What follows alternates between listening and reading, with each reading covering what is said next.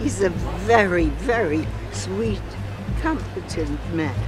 But it's time. What do they want to do? A 21 year old? You want to get a Gen Zer?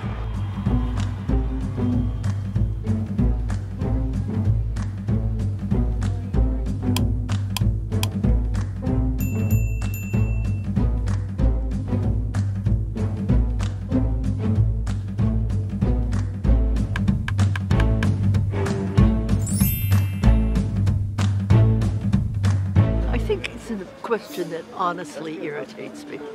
The satire about him and the sneering at him is ageism. Some people at 60 should go nowhere near political power. I'm 80, I I'm pretty sharp myself, but I don't think I could run the U.S., but I wasn't brought up as a politician to know how to do these things, you know. So I'm, I'm not sure, to be honest with you. Right now, I think he is okay and okay to do his job so far. I'm pleased with what he's done. He seems fine, alert, astute.